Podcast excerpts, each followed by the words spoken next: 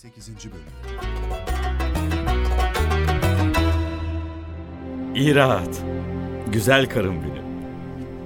Tacı alıp da hazinelerimizde benzeri bulunmayan bu harika elbiseyi almamakta cahillik etmişsin ama. Ne demek istiyorsunuz anlayamadım. Bu elbise sana daha çok yakışır. Ona çok mu yakışmış? Aklınızı mı çeldi? Hayır yok öyle demek istemedim. Bir de cahillik ettim ha. Demek cahil olmayan hanımınız o sırtındaki hediye elbiseden başka hiçbir şey olmayan kadın. Ve ben cahilim ha. Hayır yanlış anlıyorsun hanım. O kadar açık söylediniz ki bunu başka türlü anlamak mümkün. Ben sadece o elbiseyi sen alsaydın demek istedim o kadar. Almadığım için cahillikle itham ettin. Onu beğenip alan da haliyle alim oldu değil mi? Sana yaranmak mümkün değil. Şeytan diyor ki al şu zerdeli pilavı geçir başına. Yapma hanım yapma. Ne yapıyorsun? Cahil olanlar daha neler yapar gör bakalım. Hanım! Ne yaptın sen? Görünen köy kılavuz istemez. Cahilliğimi ispat ediyorum işte. Al sana. Al şu kaseyi başımdan. Hiçbir şey göremiyorum. Yüzünden süzülen pilavları da yala ki ziyan olmasınlar hükümdar hazretleri. La havle ve la kuvvete illa billahi. İlyas! İlyas neredesin?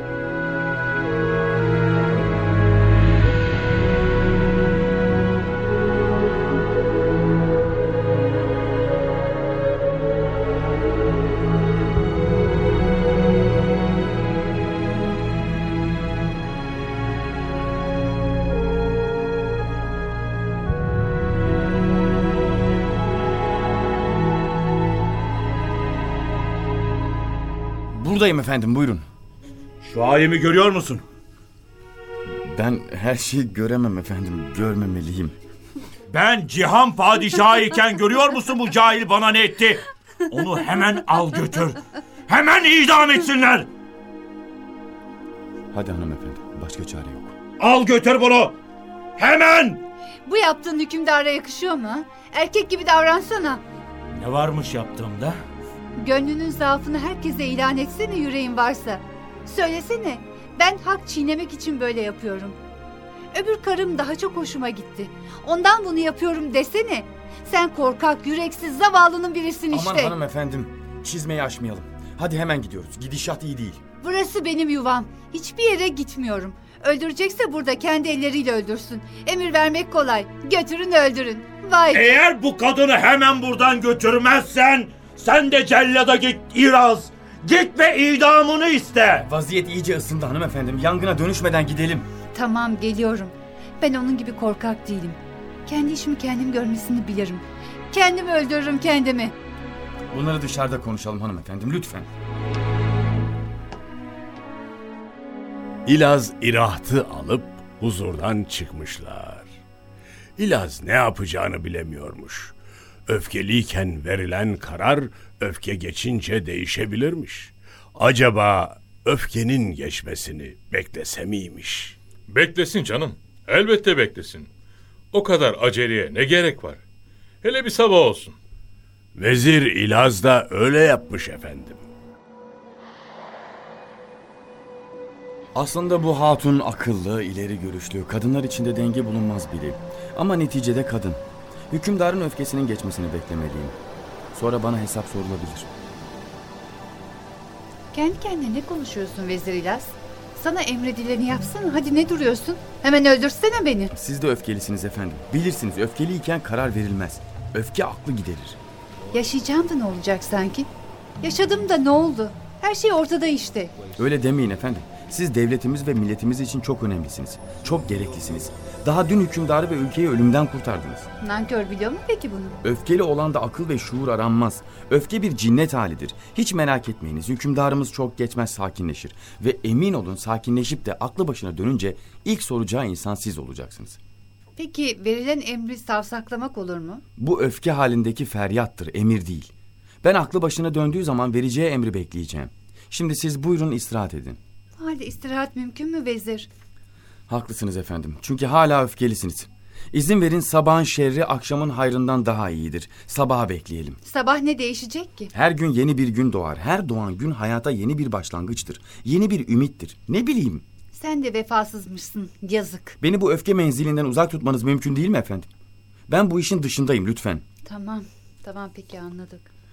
Sabahleyin tekrar huzura gittiğimde kendisini sevinçli görürsem ve akşam verdiği kararı destekleyici bir şey söylerse ne yapacağımı o zaman düşünürüm. Önünde sonunda ben de ölmeyecek miyim? Ne haliniz varsa görün. Görün de ben nereye gideceğim peki? Görüyorsun ki kovuldum ve artık burada kalamam. Bizim eve gidin efendim. Ben burada kalacağım. Buyurun ben götüreyim. Hem kadın kadına dertleşerek belki sakinleşirsiniz.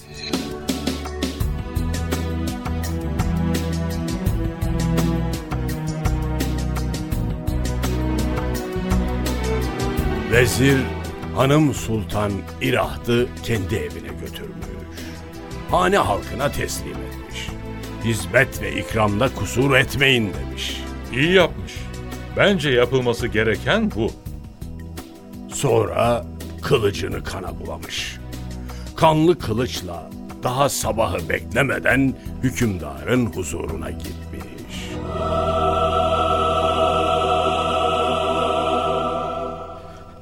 Beni ne hallere soktu gördün mü İlyas? Üzülmeyin efendim. Gereği yapılmıştır. Eyvah. Bu İraht'ı gerçekten öldürmüş ya. Şimdi ben ne yapacağım? Ne? Ne demek bu? Bu kan kimin kanı? Başka bir emriniz var mı efendim? Şey e, yani şey diyecektim. Buyurun efendim emredin. Yanlış bir karar verdim galiba. Çok öfkelenmiştim. Üzülmeyin efendim. Keder ve üzüntü vücudu zayıflatır, sıhhati bozar. Artık ebediyen gücünüz yetmeyecek olan şeye sabredeceksiniz. Ölene diriltmek mümkün değil. Ama arzu ederseniz teselli için size bir hikaye anlatabilirim. Şu an teselliye ihtiyacım var İlyas. Hem de her zamankinden daha çok. Brahmenler beni mahvedemedi ama öfkem mahvetti işte. Anlat. Ne anlatırsan anlat. Ne olur. Derler ki biri dişi biri erkek iki güvercin yuvalarını yemle doldurmuşlar. Erkek dişiye demiş ki...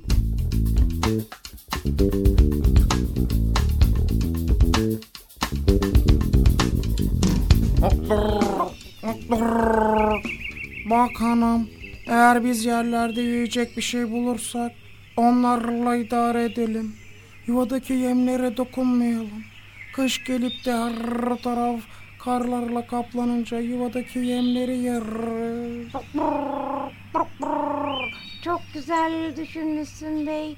Doğru söylüyorsun. Dişi güvercin de buna razı olmuş.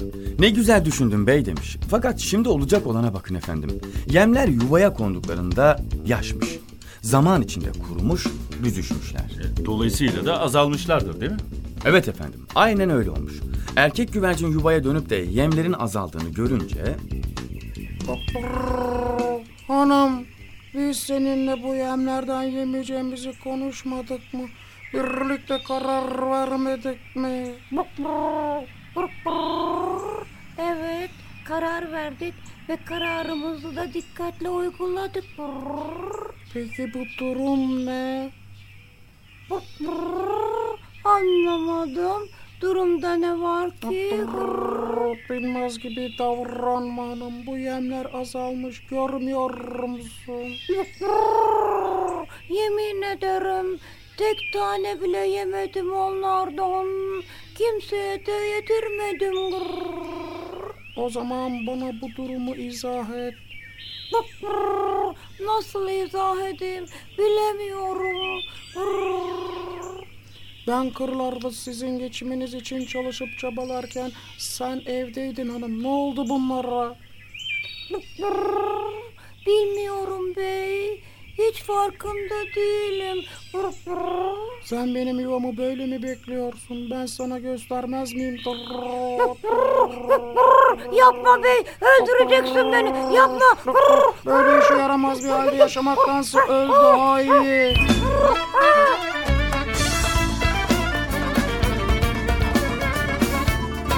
Ve erkek güvercin gagalaya gagalaya dişisini öldürmüş. Yapma ya. Öldürmüş mü? Evet efendim öldürmüş. Çok geçmeden sonbahar yağmurları başlamış. Yem taneleri yağmurda ıslanınca şişmiş, kabarmış, irileşmişler, dolmuş, taşmışlar. Eyvah. işi anlayacak. Evet efendim anlamış. Hemen gitmiş öldürdüğü eşinin yanına başlamış ağlamaya.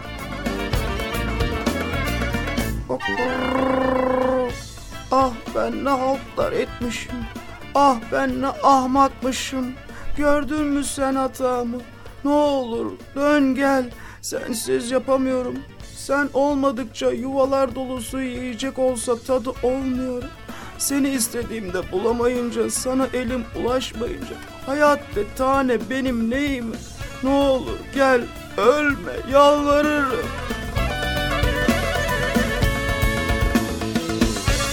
Yalvarmakla ölü dirilse asıl kendisine yazık etmiş. Hemen öyle acele karar verilir mi be? Yine işittim ki efendim adamın biri başında bir torba mercimekle dağa tırmanmış. Derken dinlenmek için onu yere bırakmış. Orada ağaçtaki maymun gelmiş. Bir avuç mercimek almış. Tekrar ağaca kaçmış. Elinden bir mercimek tanesi yere düşmesin mi? Ee, onun derdine mi düşmüş ya? Maalesef efendim. O tek taneyi bulmak için ağaçtan inmiş. Otların arasında tek mercimek tanesi bulunur mu hiç? E, sonuç ne olmuş peki? O taneyi ararken avucundaki diğer mercimeklerde dağılmış, dökülmüş, saçılmış. Zavallı her şeyini yitirmiş desene. Evet efendim. E, Peki bunu bana neden anlattın?